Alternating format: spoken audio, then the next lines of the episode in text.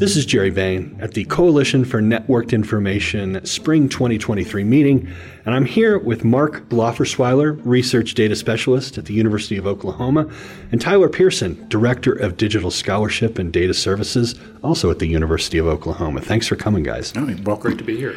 Um, you guys have a lot going on. Uh, I, I'm, I'm seeing three different things here you guys are working on. Could you talk a little bit about the National Research Platform, the Nautilus Project, and the Kubernetes Framework? And how did you learn about the NRP? So, um, James Deaton, the former executive director of uh, the Great Plains Network, was instrumental in us uh, adopting this. And uh, uh he brought uh, our attentions to Kubernetes uh, back in 2018 and we started playing around with it. And I, I, think we went kind of the the more difficult route. And James Deaton was instrumental in, in redirecting us to keep it simple and uh, and and mentioned the National Research Platform and their Nautilus environment, which is a Kubernetes environment that is um, NSF funded. They've had uh, over six uh, NSF grants to date uh, totaling over $27 million. Could you talk about each of those things and what they are for people that may not know? Definitely. I'll start out with uh, Kubernetes. It's a um, framework for orchestrating the life cycle of containerized applications. So the the startup, the um, shutdown, the spinning up multiple instances of a pod, and instead of having to do that manually, you can configure this platform to do all that for you. Basically, it's a conductor. It runs the pods on the resources that you've designated to it, and it goes out and finds those open resources and fires up your, your container. So, you just talked about the Kubernetes framework. What specifically is the Nautilus project? So, the Nautilus project is the Kubernetes uh, uh, running instance that is managed by the National Research Platform. So Kubernetes is available uh, through a lot of cloud services like Amazon, uh, Azure, Microsoft, uh, Google. Um, you can also self host it as well. Uh, one of the benefits of going through the National Research Platform is they manage all of that.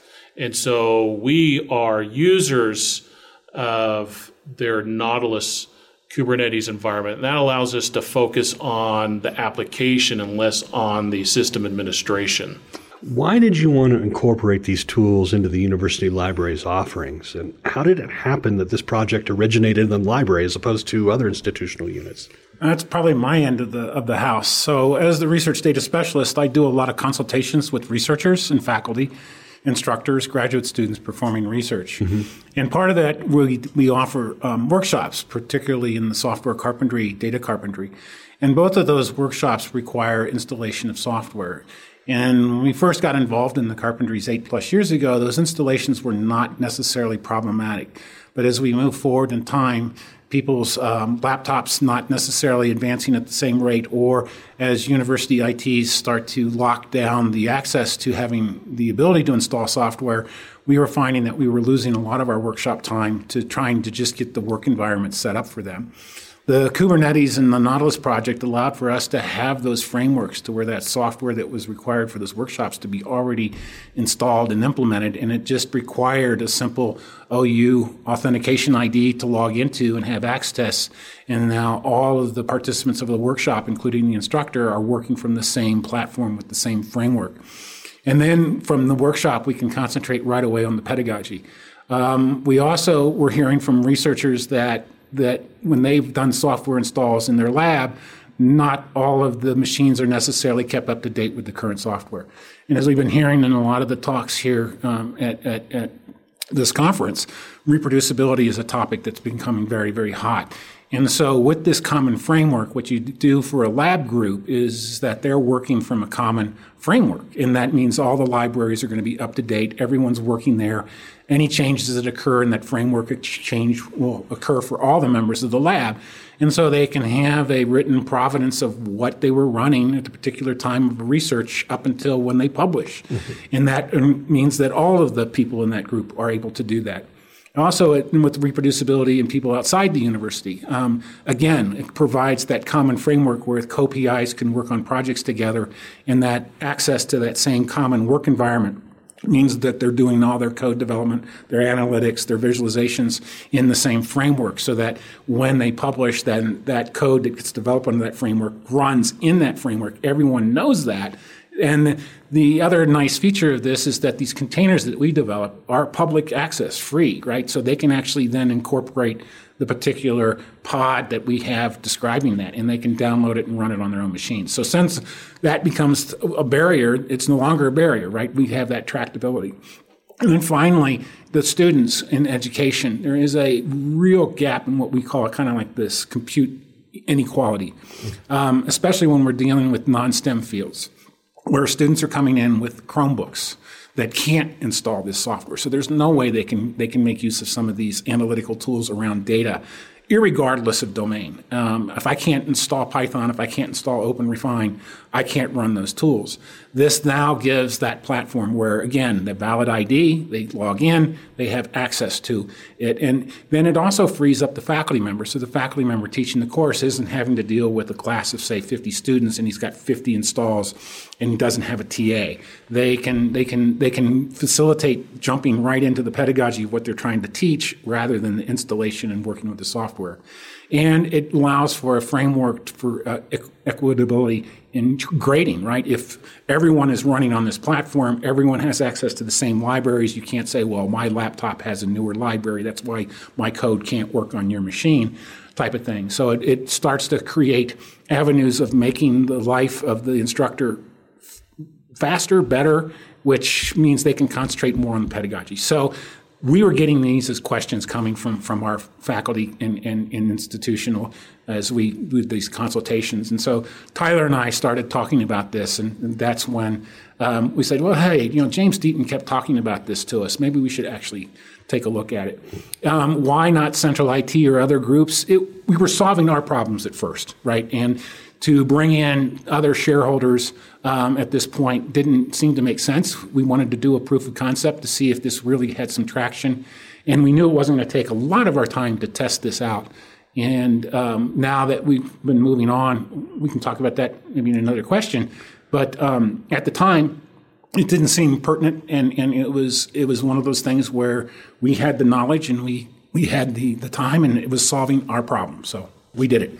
I will say that we've we've got some domain uh, knowledge that um, other groups on campus did not have.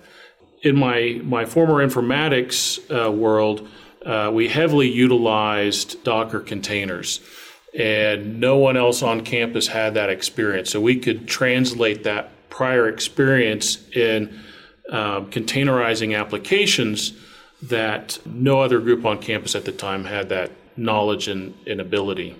I'm outside the field, but maybe you can speak on this. In digital scholarship, in uh, applications, in libraries, technology, it sounds like we're really trying to move to like, okay, we're all doing something pretty close, but let's actually combine our forces and have something that has common standards, common tools that we can use seamlessly together. Do you, does that resonate with you? Oh, yeah. Our new um, associate dean is is the idea that we represent the technology, that the technology in itself is not the pedagogy of the domain, and so the commonality of tools is is always present. And we saw that when we started to early move into helping with the digital scholarship realm, and then that kind of led to the digital humanities and led to other groups on campus that maybe had never thought about their data in a quantitative sense, right? They worked with their data qualitatively. That it didn't mean that their their their output, their scholarly output, right? We got to be careful. Not everything is necessarily considered to be data, but is a binary file of one and zeros. That there were some tools that would facilitate with them working with their their output in ways that they had never thought of before, but they in their domain specialties had never been introduced to it. It wasn't part of their graduate study. So a lot of researchers do not necessarily have these tools in their toolbox. And so the library in, in, in, in trying to service everyone and consider that no project, big or small, domain doesn't matter. It's this, this commonality of shared tools really becomes the focus point and where we can then help with faculty is be able to, to is- isolate groups that know technology and get them to, to talk to the groups that don't know of the technologies and let the pedagogies be governed by the individuals so that really we didn't want the technology tool to be the barrier of any education or research, that it is seamless across these technology tools. And what then we can do with consulting is help them with then their, their pedagogical goals with the tools and let them drive the ship, so to speak, mm-hmm. rather than have the technology drive drive them. Interesting. So back to the National Research Platform, where does the project stand now, and how do you see it progressing from here? That is a great question, and um, I know that uh, they continue to have meetings.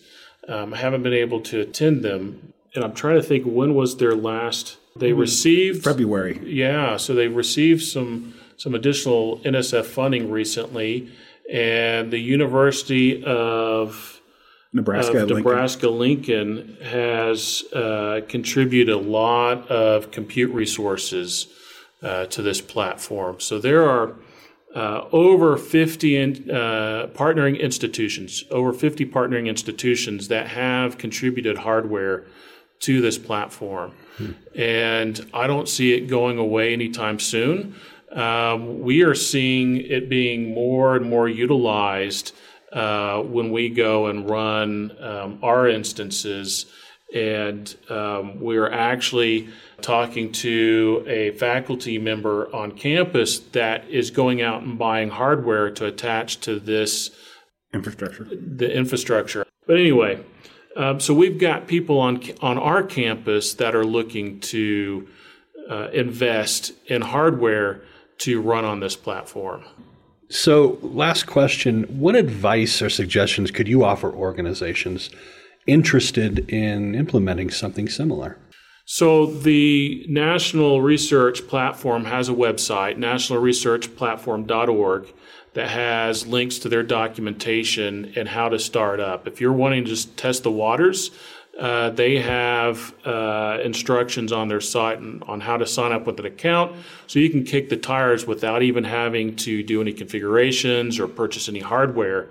Uh, once you want to start experimenting by maybe customizing some environments for your purposes, uh, we, we share all of our configurations out on, on GitLab, and, and the rest of the community does too. And those links are also available through that National Research Platform website.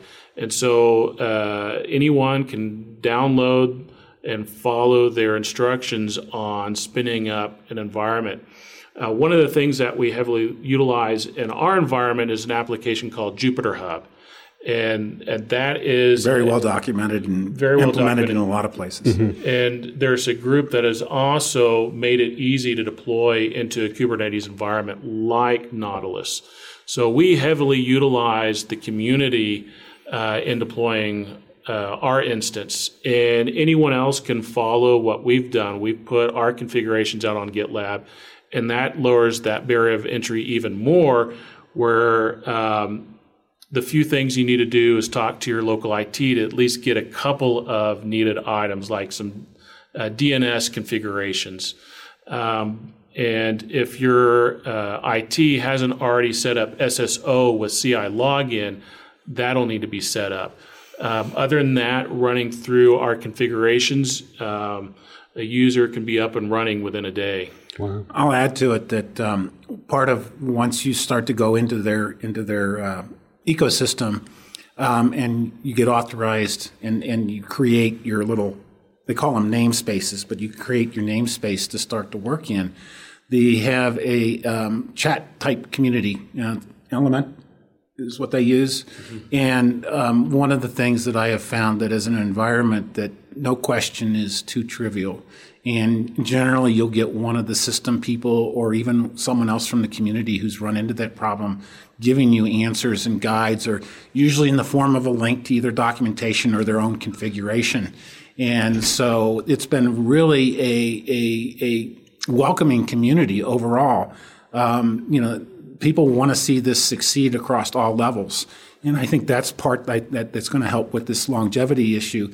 and, and where it goes because the community starts to begin to see that with these ideas for small amount of shared resource and one of the things we did not talk about is that if you do purchase equipment and you, you, you, work with your local IT group, it sits outside the firewall of the university and actually gets managed by the folks at, at NRP okay. so that the system administration and the keeping of the software is managed by another group. You're just responsible for making sure there's power and cooling to that system.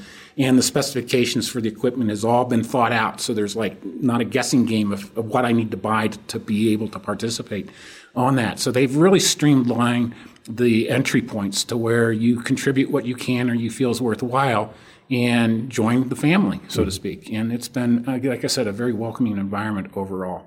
That's exciting. Is there anything um, about this that we haven't touched on that you'd like to talk about? I'll, I'll, mention that people are free to reach out to us. We can point them to our configurations. If, if they run into any problems, um, well, I'll hold on to that thought. Yeah. yeah. Bite off more than you can chew. Exactly. Yeah. um, I will say that uh, the faculty members who have been kind enough to, to um, run this in their courses with the op- understanding of the certain caveats, we don't own the hardware, the network could go out at any time. Bad nodes do occur, and so there are some issues sometimes around the connectivity. Um, it's not a 24 7. It's not designed to be because it's a pilot within ourselves, but also a pilot for the research community at large is the is the fact that, that it has freed them up. They talk about how it's so much easier to teach within their, their class that it has this common framework. And what we also our appreciation is the, the student participation in that when we see a class running and we see 25, 30 logins, we know, hey, oh, meteorology is teaching their introduction to programming course right now. Right. and all. And that the, the, the, feedback that we've been getting has been positive right? They, they see it as a bonus. It's it's been working out well for them. And what we're excited about is, is what we maybe haven't mentioned is that this cohort that we've been testing with at least in meteorology it's a freshman sophomore level course. And the, the, the environments that we create and their storage that gets attached to them is is persistent um, and so they will be able to use this platform as long as the platform exists. We do not see that going away anytime soon. So tracking them as they get into their upper level courses and start to do more computing around resources and having this resource available to them, we're kind of interested to see how it follows up. Um, you know, one of the goals is then to, to also you know, when we talk about allow for a student or a faculty member in research to kick the tires, and if they decide that they really want this on their local systems, now we can go through the burden of what would it take to install. So it's it's cutting back on the number of installs, and then people don't want it. Now they want you to get it off their machine. Mm-hmm. We, it, it's freed that up. But what, when they don't have a barrier to the install and they can get right into using the tool, then the install problems don't seem to be as large because they know what the tool can do, as opposed to when they're trying to install it. They can prior. decide if there's any value in it. Yeah. And then yeah. decide if they want to go through the uh, work of getting it installed. Yeah. It's exciting stuff. Well, Mark, Tyler, thank you so much for your time. Thank you. Thank you.